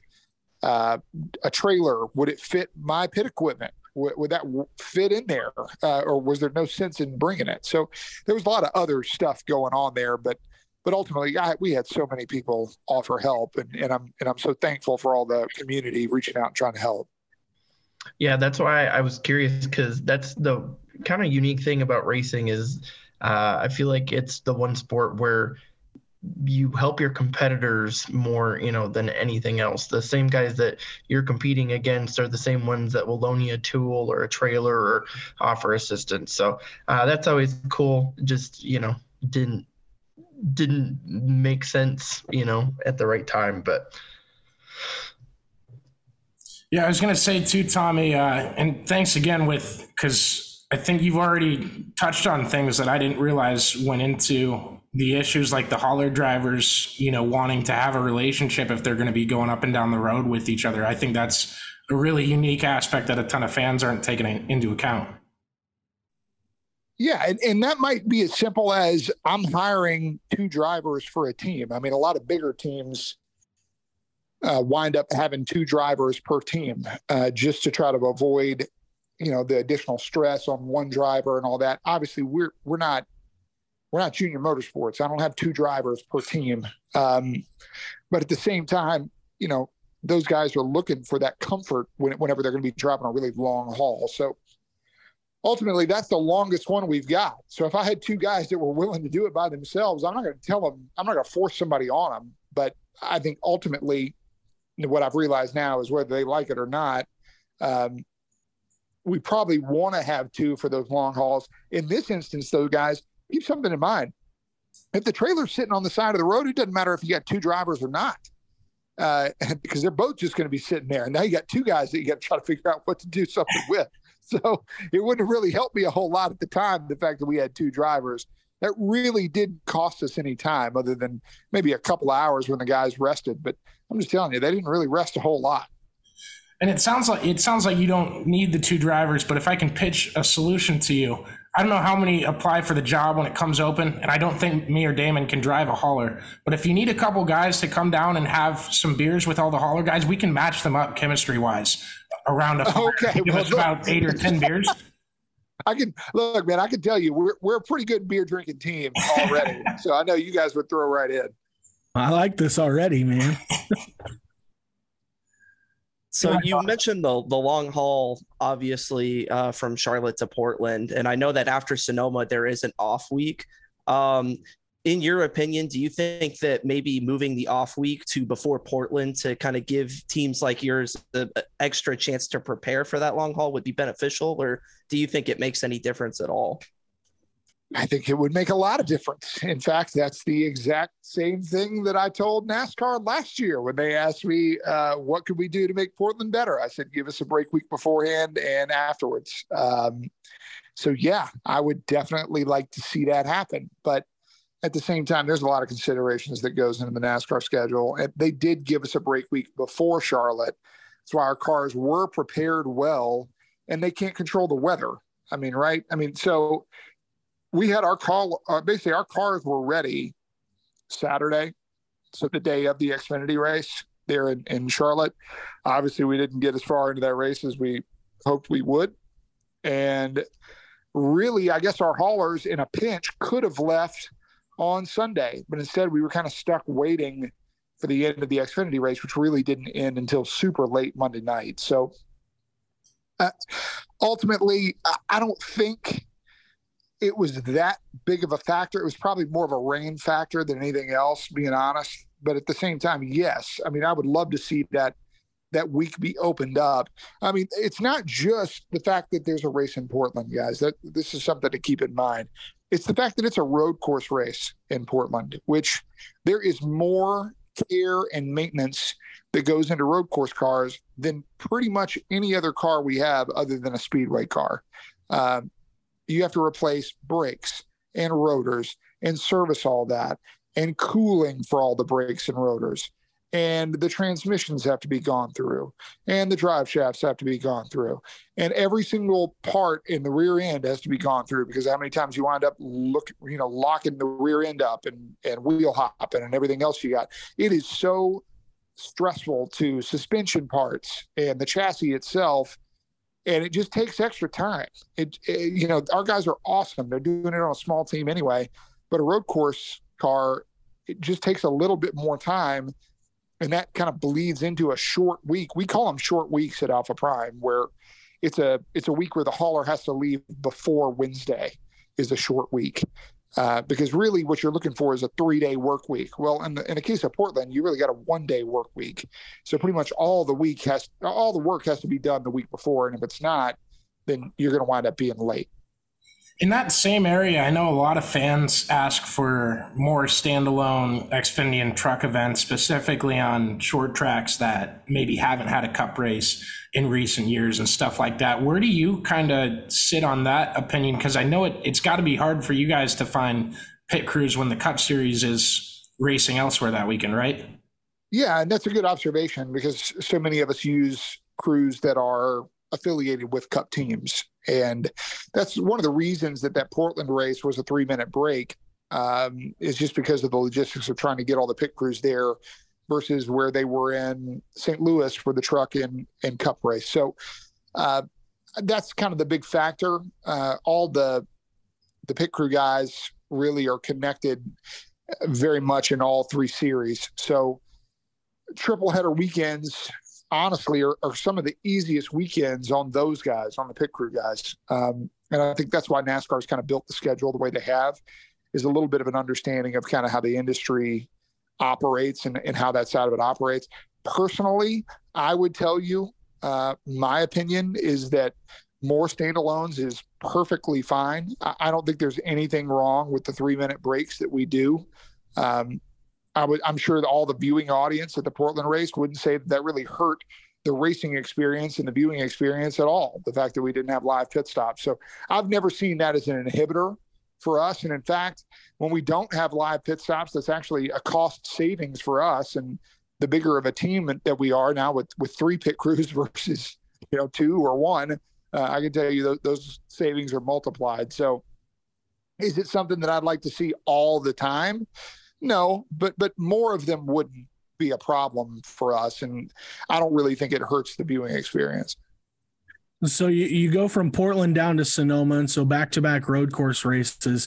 Is that a benefit? Is that you know is that maybe a, a negative to to have a back to back road course because you have to service these cars on the road? You're not in your normal shops. I'm guessing servicing cars, or or is it is where does where do you guys lie on that? I think in theory it's a really good idea. Honestly, uh, I'll tell you that, Damon. I, I think the catch here is just our team and the scale that we are, it's really difficult to pull off.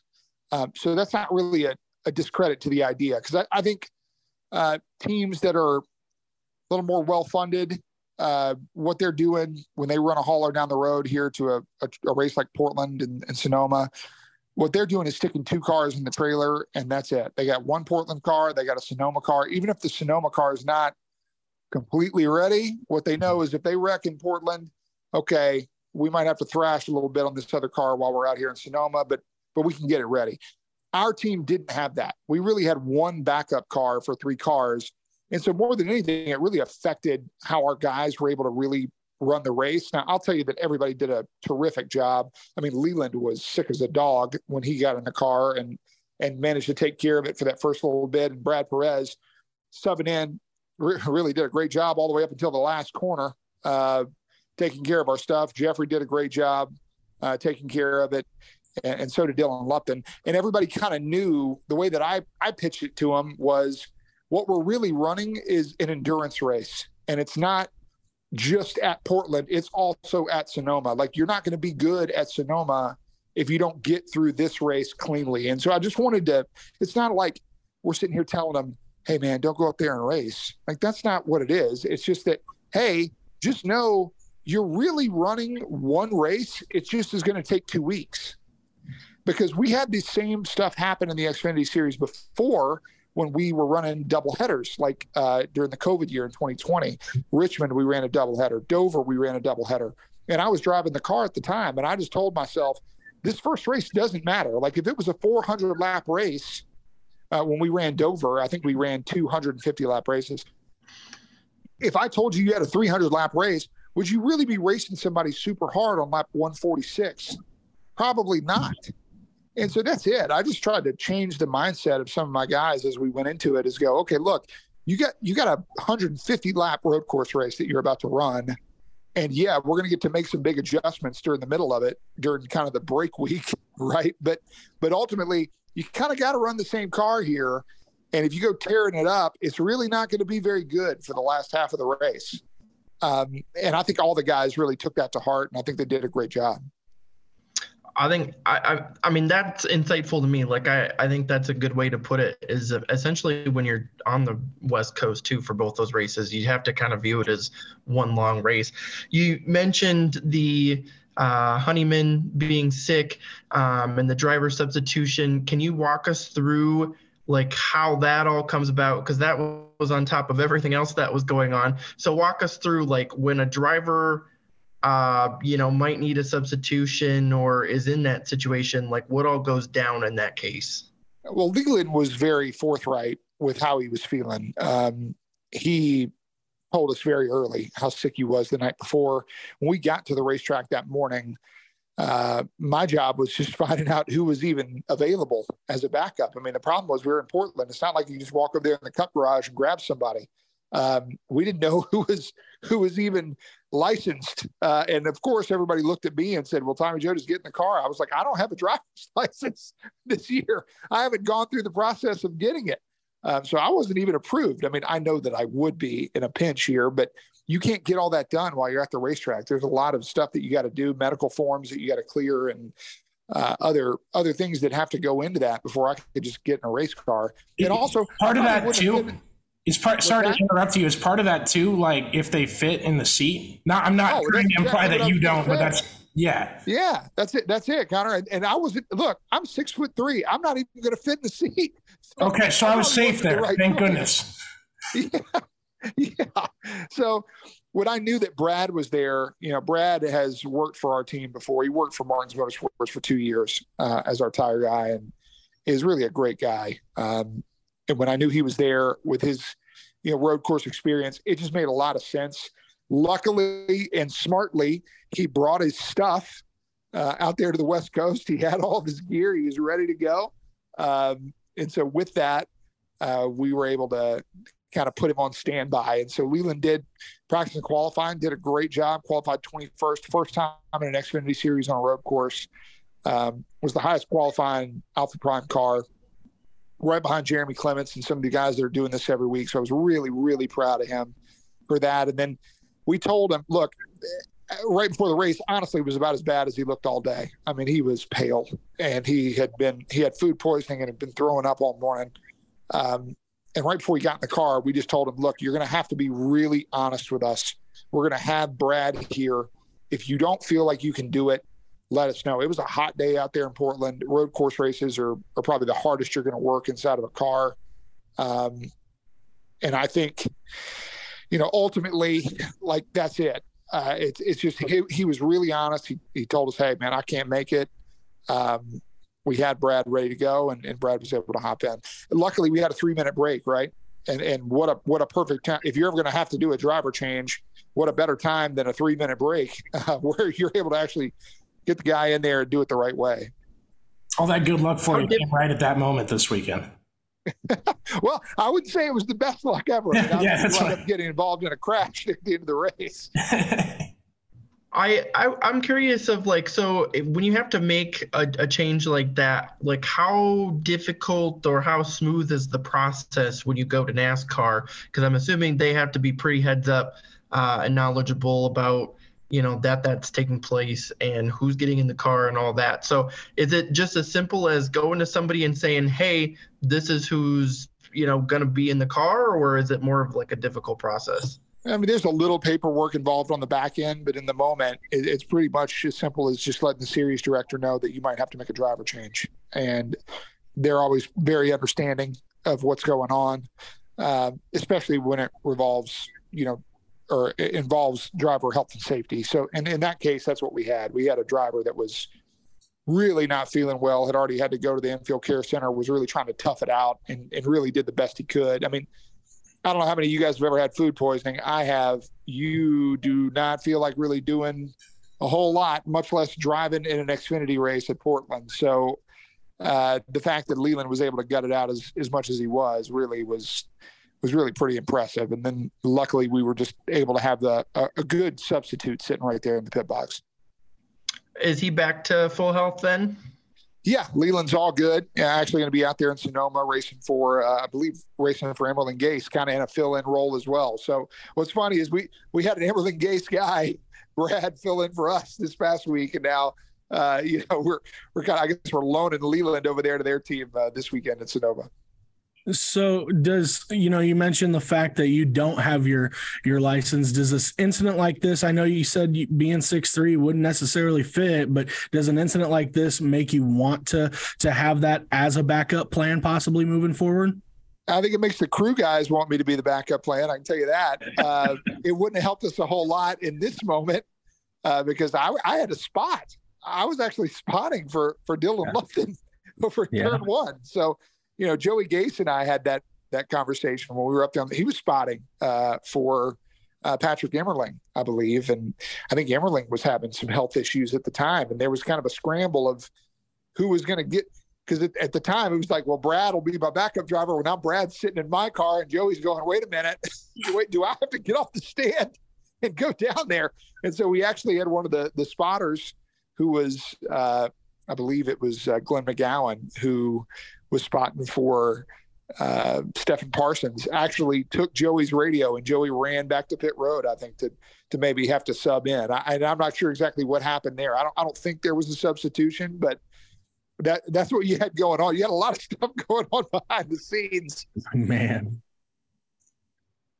No, I'm glad you uh, brought up Joey. We had him on a few weeks ago. Uh, being from Iowa, we've followed his career for a long, long time now. Uh, and he was kind of telling us about how the purse system and everything in NASCAR, the way it was set up with the new cars coming, and that's why he wanted to start a team in the Xfinity Series. I was going to ask you, as far as you know, the money you guys get from NASCAR rewards money, uh, standings wise or normal race weekend wise, what would you want to see? Like, what's one thing you'd want to see out of NASCAR the most in that area?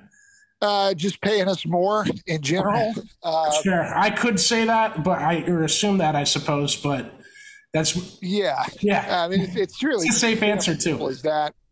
Yeah, I mean that's that's really it. I've I've been extremely public about this, which is why I don't mind mm-hmm. telling y'all. I mean, I, I do think the teams need to get paid more. In the truck series, they especially need to get paid more. And in the Xfinity series, it, there needs to be a bump as well. Uh, costs have gone up.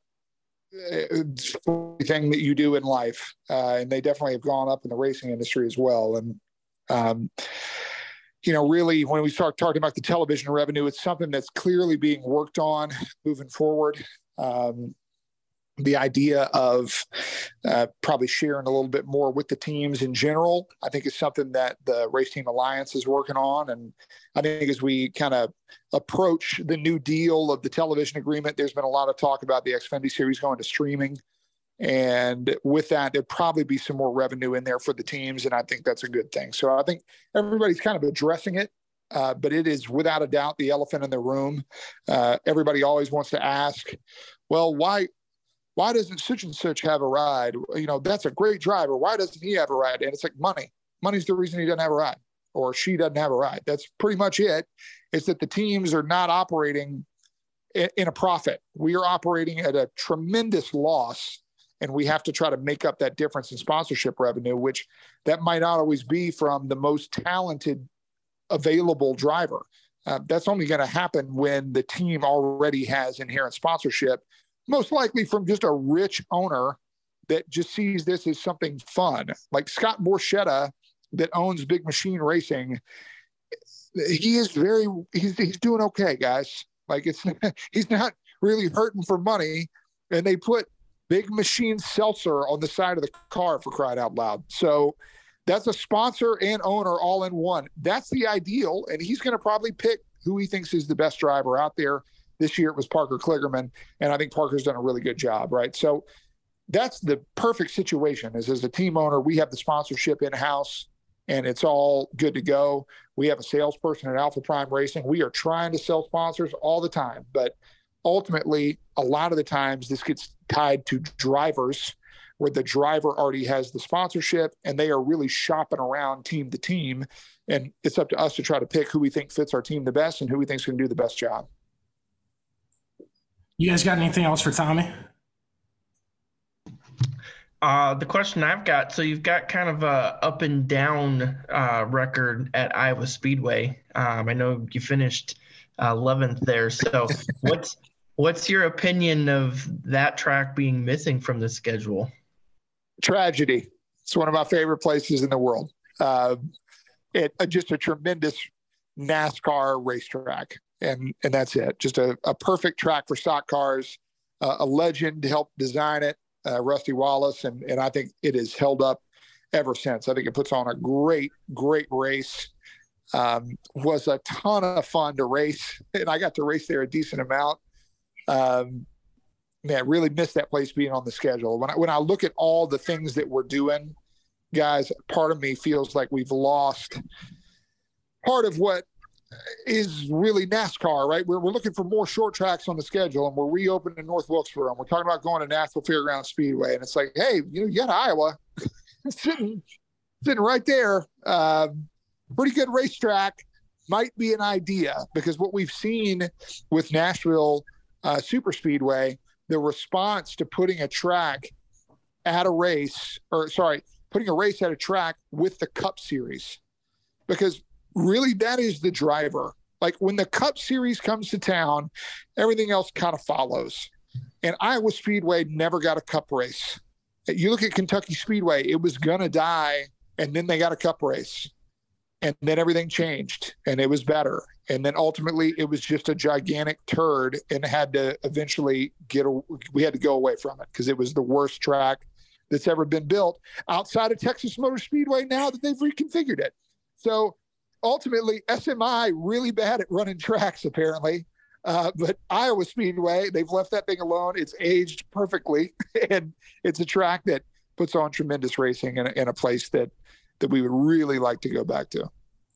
I think that's the the tough part for you know people like us that live in Iowa. I, it's I don't have a better word, but it, uh, you almost feel abandoned because there is some good race fans here in Iowa. I mean, we saw for the IndyCar races last year, um, a big crowd showed up.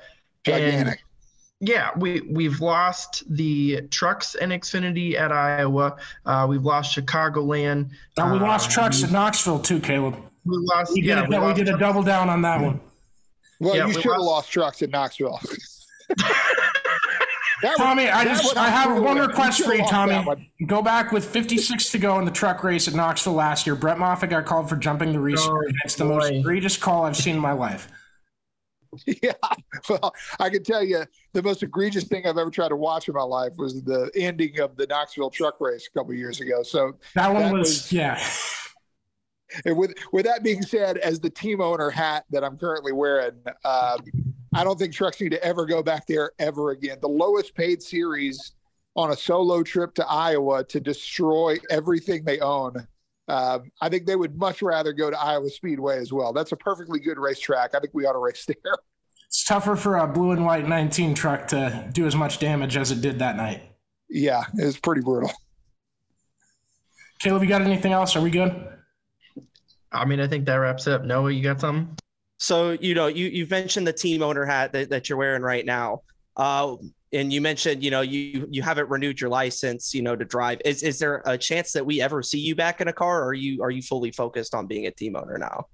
I just want to be a great team owner right now. Uh, is the longing there for me to drive? Yeah. But I, I want Alpha Prime to be successful. I mean, that is my primary goal. Um, this is everything that I do every day is just to try to make this team as good as I can make it. Uh, we know we don't have the budget of some of the people that we try to compare ourselves to. And this is not me saying anything bad at all, but uh, the people we try to race with is Sam Hunt and Jordan Anderson Racing and the AM Racing 25 and the 48, uh, Ryan Sieg and Clements and all those guys that you consider fringe playoff people. We we really want to be that. That's what we want to be. Um, and I'm I'm just probably not going to sleep very well until we are. And ultimately, uh, as a race car driver, I knew that I, for me to make a living out here doing this, uh, it was going to be pretty tough. Uh, the age that I was, Rick Hendrick probably is not picking up the phone and calling me. I, I think I could be a really, I, I could be a good race car driver. Uh, could I have continued to try to have a career like Jeremy Clements? I think that was absolutely a path I probably could have gone down.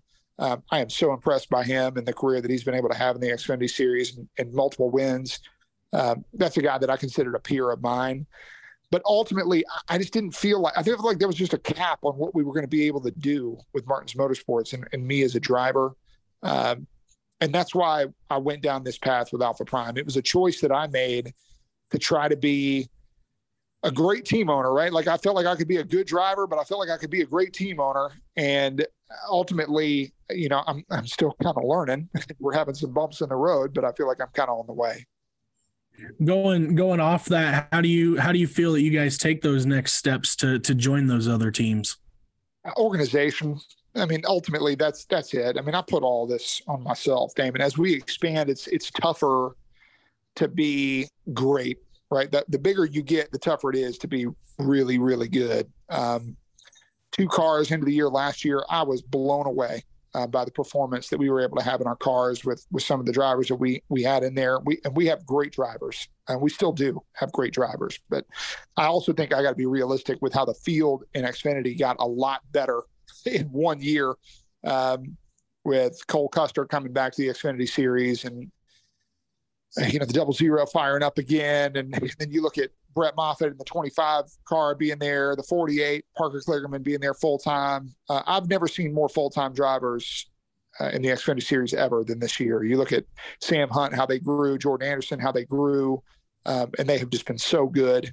Uh, Josh Williams, the 92 car, uh, with some of the sponsorship he's been able to raise and doing a great job. I mean, it's just time and time again, good car, good car, good car, good car. And it just feels like it's just gotten harder than it's ever been. Um, and we got to rise to the challenge. I mean, that's that's all it is. It's just managing people, uh, getting the best people you can, and getting the best drivers you can. I mean, it's really pretty simple formula.